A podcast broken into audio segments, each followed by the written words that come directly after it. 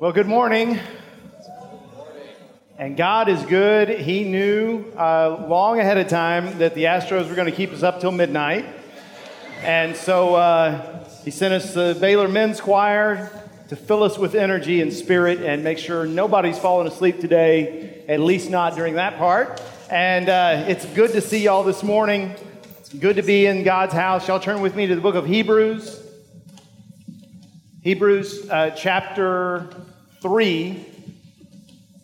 Hebrews chapter 3. We're also going to be looking at Hebrews chapter 10. So if you've got a lot of dexterity, you'll be able to look at both passages. But we'll start in Hebrews 3, verses 12 through 14, and then we'll get into chapter 10. So um, we're going to talk about encouragement.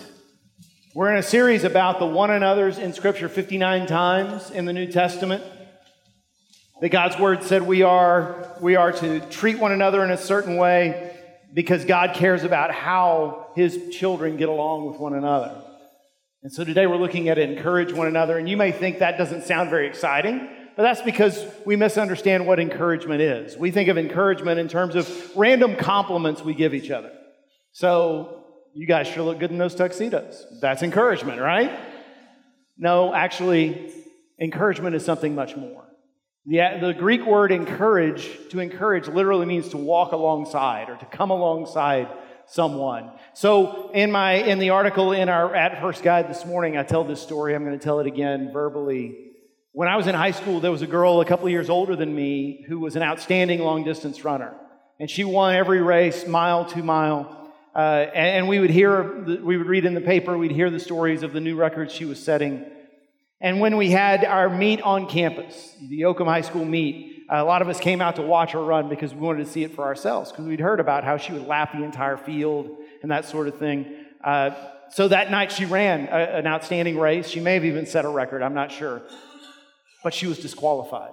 Even though she won, she was disqualified. Her, her, her score, her time was tossed out because one of the guys on the track team, a, a sophomore, was so excited and wanted her to do well so badly, he jogged alongside her on the infield the whole way around, calling out encouragement to her, telling her, Come on, you can do it, pick it up. And the judges said, Nobody else had that. That gives her a, a, a competitive advantage. Nobody else had that kind of encouragement, and so she's disqualified. That is the power of encouragement.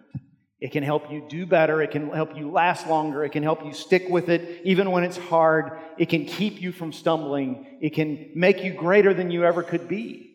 And so we are called to encourage one another. Now, the context of the book of Hebrews is this. By the way, here's your little Bible trivia fact for the day. Hebrews is the only book of the New Testament we have no real solid clue on who actually wrote it. We're, we're, sure it was an apostle because otherwise the early church wouldn't have accepted it but we don't know who wrote the book of Hebrews. What we do know is the context in which it was written. It's written to Jewish Christians in the first century, Jewish Christians who were starting to get discouraged, starting to backslide, you might say, starting to say, well, maybe I'm not going to pursue Christ with quite the same intensity as I have before because it's hard. I'm being persecuted, I'm being ridiculed, I'm being ostracized. Maybe I need to dial this down a little bit. Maybe I even need to fit back in with my old friends so life won't be quite so tough. And the context that the author writes in here is he's trying to remind them of something they all remembered. In chapter 3, he's actually quoting Psalm 95, which if you're Jewish, you grow up in a Jewish home, you grow up singing the songs, the Psalms in those days. Psalm 95 was about a, a specific story that happened to the Israelites over a thousand years before. And every one of them would have known this story.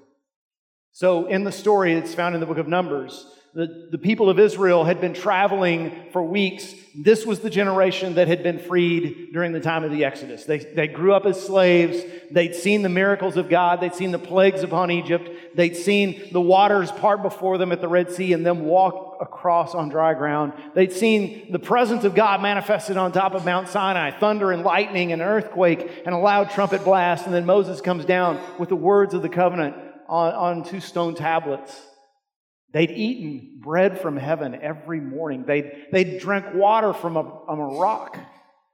They'd followed a pillar of cloud by day and a pillar of fire by night. If anybody, if anybody ever knew that God was real and that God is on our side, this generation did. And yet, they show up at a place called Kadesh Barnea. which is right across the Jordan River from Israel, from the promised land. And they'd been told all along, I've got this land for you to live in where there's cities you'll get to live in where, that you don't build. There's, there's farms that you didn't plant and you'll get to harvest their crops. There's wine you'll get to drink and you didn't plant those vineyards. And all you have to do is cross this river and follow my instruction, and the people of the land will flee before you. And so they get to Kadesh Barnea and they falter. Because the people who've gone to spy out the land come back and they say, Yeah, it's everything God said it was. I mean, check this out. We brought back some fruit. Look at this, look at this cluster of grapes. It takes two of us to carry this. But the problem is the people of the land are huge. They're fierce and they're warlike, and we're like grasshoppers next to them. They're going to chew us up and spit us out. We've got no chance. And this little virus of fear and doubt began to spread among the people of God. People who had seen over and over again that God is bigger, that God is stronger, that God is on their side. They began to get discouraged. And two of the spies, Joshua and Caleb, step up and they say, No, don't listen to that. It's okay. We can do this. But it was too late. The epidemic had started. And that generation turned back and they refused to cross. And a whole generation of people, thousands upon thousands, of young, able bodied human beings died in the desert. They traded abundance for poverty, they traded milk and honey for wandering in the wilderness, dropping dead one after the other until an entire generation was gone. And so the author of Hebrews is looking at them, he's looking at us. He's saying, Don't make the same mistake. Christ has died for you, not just so you can go to heaven when you die, Christ has died for you so you can experience eternal, abundant life now. Joy and peace and purpose. Don't miss it. Don't waste what you've been given. So, in that context, we read chapter 3, verse 12. Take care, brothers, lest there be in any of you an evil, unbelieving heart leading you to fall away from the living God. But exhort one another every day, as long as it is called today, that none of you may be hardened by the deceitfulness of sin. For we have come to share in Christ if indeed we hold our original confidence firm to the end. Stay with it. He says, exhort one another. That word exhort, we don't use it a lot today, means basically the same thing as encourage.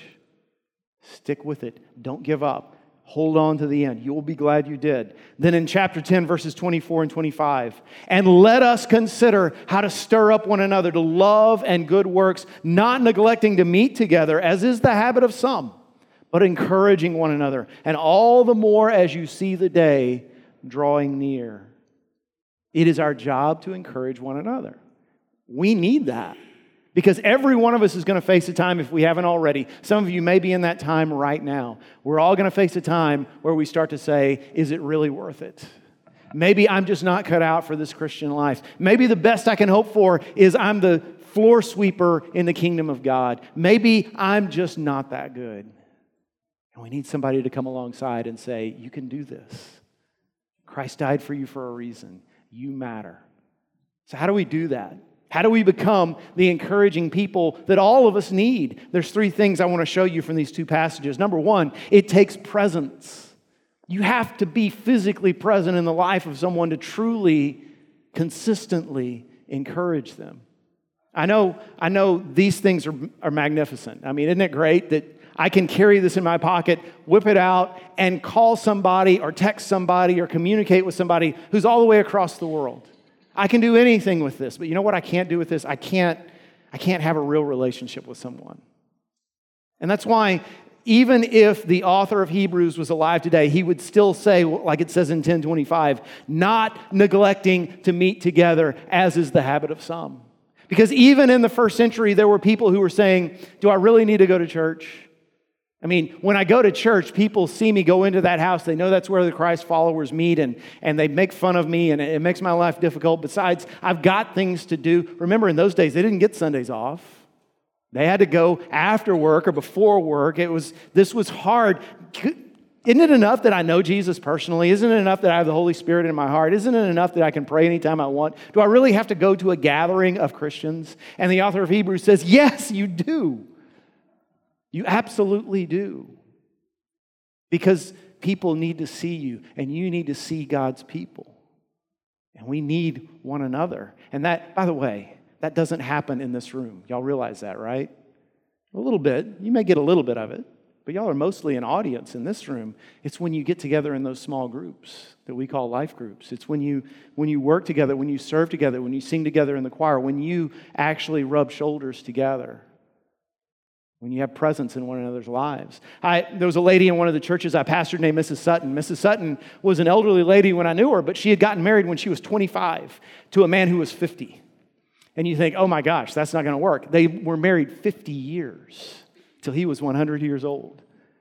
And I never met Mr. Sutton. He had passed away by the time I came along, but she said nothing but reverential things about him, except one thing. She said when he got into his late 90s, he got to the point where he didn't want to go to church anymore. And she was a little distraught about this because he'd always been the guy who was a leader in the church and he was there every Sunday and he was everybody looked up to him. But now he just didn't want to go and he gave her trouble every Sunday when she was trying to get him ready. And finally she said, What is the matter with you? You've always been in church, you've always been eager to worship the Lord. Why are you being such a, a little toddler now? And he said, Well, I, I can't really see, so I don't really know who's around me. I can barely hear. I'm getting nothing out of the sermon. I'm getting nothing out of the music. There's no real reason for me to be there. And I'm sure many of you have said that before. I'm just not getting enough out of this. He said, Give me one good reason why I should keep going. And she said, I'll give you one because you're an inspiration to others. Because they look at you every Sunday and they say, Man, old Mr. Sutton gets up and he's 95, 96 years old, and I know he's hurting and I know it's hard, but he gets himself to church every Sunday. So what's my excuse? And she said, once he said that to, once she said that to him, he never again complained about going to church. Because then he realized, as we all need to remember, that what we do for the Lord, including our presence here, is not just for us. Well, I don't get anything out of the service. Well, your presence here means something. Well, I'm not very good at singing. Well, we can all tell that, but sing anyway. I had a worship minister friend of mine, he said, if you can't sing well, at least sing loud. Because it inspires others to sing. If for nothing else, then to drown you out, right? When you invite someone, when you show compassion to someone who's hurting, when, you, when you're in life group and you say, hey, everybody, I'm struggling. Let me tell you what I'm struggling with. There's a temptation that's, that's just killing me. There's a, there's a trial that's going on in my life, and the devil's getting the best of me. When you do that, you make it a safe place for everybody to realize I don't have to pretend to be righteous. I can be myself. I can share what I'm struggling with. And we become a community that lifts one another up and bears one another's burdens. You inspire others. Your presence is important. But when you're not here, we miss that. We miss that voice, that experience that you bring. But it isn't just Sunday mornings because he goes on in chapter 3, or he said in chapter 3, verse 13, exhort one another every day. We're not just supposed to wait until Sunday to encourage each other. It's every day. It's our presence with one another every day. And, and so it, it reminds me of the story of the theology professor whose wife had passed away. And he was absolutely bereft. And a couple of his colleagues came to visit him a couple of weeks after the funeral, which is the best time to visit because the, the grieving person feels like everybody else has moved on. And these two come to his house and they say, How are you doing? And he said, I'll be honest with you, I'm just about ready to quit. I, I'm ready to give my resignation because I feel like a hypocrite when I get up there and I talk about God and I talk about all these theological truths. And the truth is, I don't even pray anymore because I'm so mad at God, I just can't bring myself to, to speak his name in prayer. And they said, don't quit. Listen, you're good at this. This is what God called you to do. You know what you're saying is true. Keep teaching. You're making a difference, and we'll carry you. We'll, we'll pray double to make up for your lack of prayer. We'll carry you as long as it takes. And so they did. Every day they got up and they prayed double just for their friend. They made sure they're carrying his burden. And after months passed, he came to them and he said, Thanks for carrying me this far, guys. I can take it from here. Because that's what it means to be present in someone's life. You know what's going on with them, you're able to speak the, re- the words they need to hear. It takes presence, it also takes urgency. Ver- chapter 3, verse 13 says, We should exhort one another while it is still called today, which is a creative way of saying, Don't let the sun go down if you know there's someone who needs your help. You know there's somebody who's struggling, and you think, well, I should send him a letter, or I should drop by and visit her, or I should give her a call, or hey, I should probably take him out to lunch. Do it now. Don't say, well, I'm really busy now, because now's the time. In fact, he goes on uh, in chapter 10, verse 25, and says, encouraging one, or, one another, and all the more as you see the day approaching. What day is he talking about? In my Bible, it's capitalized because it's talking about Judgment Day. And you might say, well, I thought we were talking about encouragement. That's kind of happy and cheerful. Why is he going to bring Judgment Day into the discussion? Because all of us have to stand before God someday, every single one of us. Listen, if you've been sleeping up till now, if you faded out and you're not hearing anything else, hear this. You are going to stand before God in judgment someday. And if you're in Christ, you don't have to worry about the verdict of that judgment. You don't have to worry about your eternal destiny because Jesus has already opened the door for you to spend eternity with Him. Hallelujah. Praise God. But you still have to stand before God. And what does that mean? Here's what I think it means based on the parables Jesus talked about in talking about the end times and judgment. And we're going to talk about this more next Sunday. I think it means we stand before God and we say, okay, Lord, here's what you gave me, and here's what I did with it. Here, here's the wealth you gave me. Here's the resources you gave me. Here's the talents you gave me. Here's the relationships I had an opportunity to make a difference in for you. And here's what I did. And, and personally, I don't want to stand before God someday and say, you know, Lord, I was doing my best to lead a church. I had meetings to attend, I had sermons to write. And so I didn't have time to call up Joe and, and, ask him how he was doing. I didn't have time to walk next door and check on my neighbor when they lost a loved one. I, I just didn't have time for that. And I, I'd love to have done that, but, you know, I had a church to lead. That's not going to fly. And I know you don't want to say that to the Lord either. And by the way, I'm sure there are some of you here today who would say, Well, I've got a better excuse than that. I just God just didn't wire me to be an encouraging person. I, am more the kind of person, my gift, my talent is I kick people in the rear. I don't slap them on, I don't pat them on the back. I, you know, that's just my, my style. I'm more sarcastic, I'm more hard, and, and, you know, that's who I am. And I'm glad you're that way so I can be very blunt with you. Get over yourself, knucklehead. I mean, you're not dead, so you should grow. So if you're not doing something the Bible explicitly says we should do, tell God about it and say, Lord, change me. I mean, can we be honest? There's enough dadgum people in the world who call each other snowflake and yet get offended when someone disagrees with them. Don't be that guy. Pray to God and say, Lord, teach me to be empathetic, even toward the people who aren't so nice to me. Teach me to see life through their eyes and to show them the encouragement that they need. It takes presence, it takes urgency because the day is approaching. And number three, it takes strategic thinking. Now, that term is not in the Bible, but chapter 10, verse 24 says, Let us consider how to stir up one another to love and good works. That word consider is interesting because it literally means to have the eyes of your spirit upon someone. So when you have the eye, when you consider how to, how to stir someone up to love and good deeds, you're, you're, you're thinking more about that person than you are about yourself. You're considering, you're, you're pondering, you're, you're strategizing. If I were that person, what kind of encouragement would I need? How can I do something? How can I say something that's not what they've heard before, that will help them, that will lift them out of their doldrums, that will empower and inspire them and help them to carry on? You know, that's, that's really the job description of a ministry staff person. All of us on the ministry staff here, we're, we're so privileged. It's such a great church. We get to work here together. I love working alongside these men and women. They're great. And, and yes, we lead ministry programs, and yes, we each do things. Robert leads choir, and, I, and Nathan leads band, and I lead, I, I preach. Yes, but ultimately,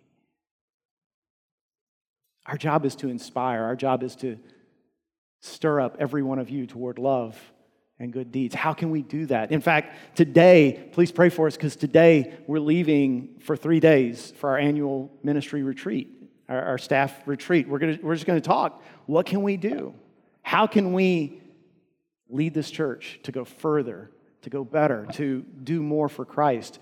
Last year, that led to us doing the All In Challenge. And so many of you have risen to that challenge, and you're in the midst of that. And I hope it's been fruitful for you. And this week, we're going to see which direction God leads us ahead. But guess what? That's everybody's job in this room, not just the ones who get paid for it. It's everybody's job. Consider how to stir one another up to love and good deeds. When's the last time you sat around and just thought, what can I do to encourage this person? What do they need to hear? How can I lift them up? When I was a sophomore at U of H, I met this girl at the Baptist Student Union, long, dark, wavy hair, green eyes that sort of went blue depending on what she was wearing. And you could say the eyes of my spirit were upon her because they were. And she had a boyfriend. And I just didn't have a lot of game. So uh, I, I figured, well, at least I can sit next to her at the leadership team meetings because we were on leadership team together. And I think we met every Tuesday night. So I would make sure that I got there early enough to sit next to her. And all day Tuesday, I'd be thinking of, okay, what can I say to her? What can I talk to her about tonight? Because I didn't want to be the guy who just shows up and goes, How's it going? I really wanted to have something to talk about. So I remember one day, one Tuesday, I got there and I had my line. I was like, okay, I am so busy. I am just crazy busy. I've got so many tests to study for and papers to write and, and books to read. And I just wish I, I've got too much to do and too little time. I wish God would just give me my own private little 24 hours where the world stops turning and I just get to go off and do my stuff and get caught up, and then the world can start turning again everything will be great. And without batting an eye, she said, Well, God did that once. And I said, Oh, really? And she goes, Yeah. And she tells me the story from Joshua about how this one time Joshua and the army of God was fighting against the enemy and they were winning, but the sun was starting to set, and Joshua knew if, it, if, if the sun set and it went night, if, if it got dark, the enemy would escape and they'd have to fight him again another day. And so he prayed and he said, Lord, give me more time. Make the sun stop setting so I can defeat your enemies for you. And God literally did it. The sun stopped setting, the world stopped spinning, and they had 24 extra hours in which to defeat the enemies and deliver God's people. And she tells me this story, and I'm amazed because I've grown up in church, and I thought I was Bible man. I, I, grew up in church, going to church Sunday morning, Sunday night, Wednesday night. My mom was the leader of the WMU. My grandpa was the Sunday school men's teacher, and then my dad was after him. And I thought I knew every story in the Bible, but the hot chick knew more Bible than I did. And, and so I was like, oh, wow, I really need to start reading the Bible for myself. Not just listening to sermons, not just reading a little devotional portion. And that's when, at 19 years old, for the first time in my life, I actually started reading the entire Bible. It took me three years. I didn't have a cool little reading plan like we have here, but I did it. I did it to impress her, yes, but I also did it because I wanted what she had. And yes, you probably figured this out, but she dumped that guy and we got married and everybody lived happily ever after. Well, well, we did. I don't know about him, but um,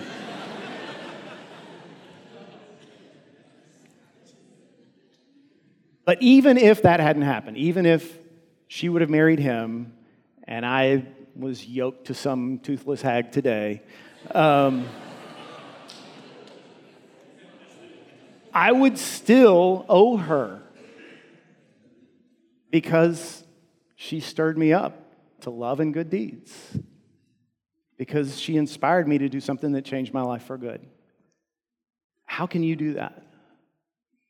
It may, it may not be something you think about a long time ahead of time, but you're ready for that moment to speak the word someone needs to hear. In our retreat at Glen Eyrie a couple weeks ago, I told this story. We, we studied a book uh, called Fearfully and Wonderfully by Philip Yancey and Dr. Paul Brand. I highly recommend it. But there's a story in the book about an epidemic of smallpox that broke out in Bogota, Colombia in 1802. If you know anything about history, you know that smallpox was absolutely dreaded uh, a couple of hundred years ago. It, if it hit your village, you knew everyone was getting sick and a lot of people were going to die because there was no cure. But in Europe, they had developed a vaccine. The, the technique of vaccination was still in its infancy, but it had proved to be effective. And the way it worked was you infected someone with a weakened form of that virus. And their antibodies, their, their white blood cells would fight it off, and then they would be imprinted with the ability to fight it off from then on. And so from then on, whenever that virus would be introduced into your body, your white blood cells would immediately attack it, knowing how to defeat it. The problem was they didn't have the technology at that point to get the vaccine from Europe to South America, and people were going to die. So, what they did was rather genius. This doctor conscripted 22 little boys from an orphanage. He put them on a boat. He inoculated five of them, and then they set sail for South America. And after 10 days, the little boys who were inoculated started to develop the little the familiar sores of smallpox and they were oozing pus. I know this is gross, ladies, but it's for life and death. And, and so the doctor uh, harvested some of that, and then he got two more boys, and he, he scratched their arms and he rubbed that pus into those scratches so that they would become infected too. And they did this process over and over again, all the way across the Atlantic, until when they landed in South America, the last two boys were still keeping the virus alive. They just made it. They managed to get to Bogota. They inoculated that city and stopped the spread of that epidemic. And they said, while we're here, let's keep it going. And they went to other countries like Ecuador and Chile and Argentina. And the doctor's assistant took some and took some of the people with him. And they went to Mexico and they inoculated that country. And then they sailed the Pacific all the way to the Philippines and they inoculated the Philippines as well. And today in Bogota, there's a monument to those 22 anonymous orphan boys between the ages of three and nine whose blood saved hundreds of thousands of people. And those boys had no choice. They, they were just conscripted out of an orphanage. But you and I do. We do have a choice.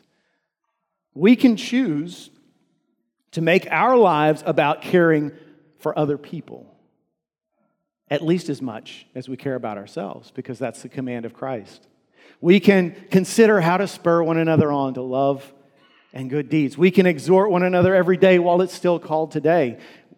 Will you pray and ask the Lord to make you that kind of person who consistently encourages? It could be that while I've been talking, you've been sitting there and the Holy Spirit's just been putting it into your head that there's somebody specific you need to talk to today.